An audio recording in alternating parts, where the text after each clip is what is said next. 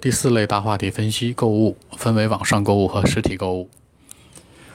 Well, speaking of it, I think uh, if I had said that shopping online was better than shopping in a real store 10 years ago, people would have thought that I was out of my mind. But today, most people will nod along with me.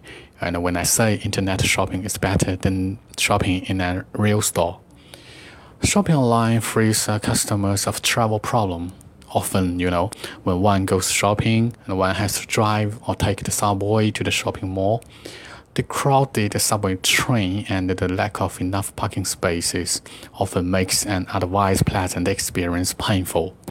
Shopping online, on the other hand, doesn't cause that much anxiety and problems. Because instead of walking store to store on foot, what's traveling is only one's mouth. Another disadvantage of online shopping is the possibility of buying things, you know, that are no longer available in a store. For example, most products are only sold season by season, and when the season's over, they are taken off shelf. Well, the internet shopping is not hindered much by this.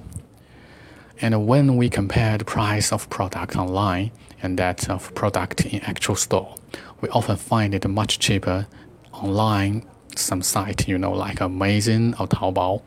And especially shopping online doesn't just provide a person convenience, it's also a better economic policy. That is, it saves a lot of money and time and some energy for you. So that's it.